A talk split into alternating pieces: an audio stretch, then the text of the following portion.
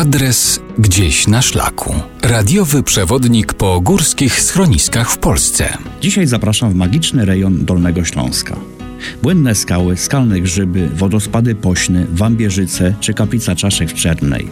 Każdy, kto zna te miejsca, zna także Szczeliniec Wielki, górę wyjątkową, na której krawędzi stoi wyjątkowe schronisko.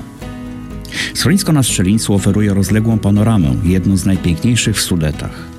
Stąd można podziwiać Śnieżkę, za którą chowa się słońce. Legendarne wschody i zachody słońca oglądane z tarasów widokowych przy akompanamencie gitar poruszą każdego. W roku 1845 na platformie szczytowej wybudowano schronisko w stylu tyrolskim. Schronisko na Szczelińcu znane także jest jako Szwajcarka.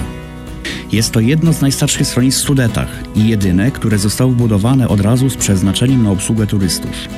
Wszystkie inne schroniska w polskich Sudetach wcześniej powstawały z bud pasterskich. Adres gdzieś na szlaku.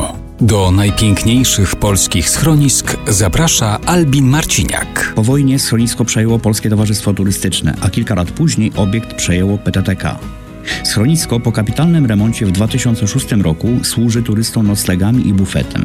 Jest to jedyne schronisko w całych Studetach, które nie posiada drogi dojazdowej.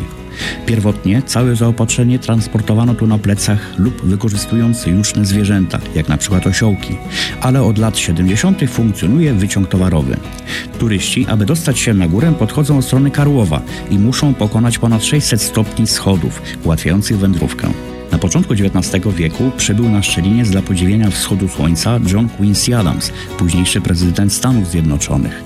Był tu także Johann Wolfgang Goethe czy wiele innych znanych postaci. Będąc w górach stołowych, warto zdobyć Szczeliniec Wielki, by przed schroniskiem z kubkiem herbaty podziwiać legendarny zachód słońca.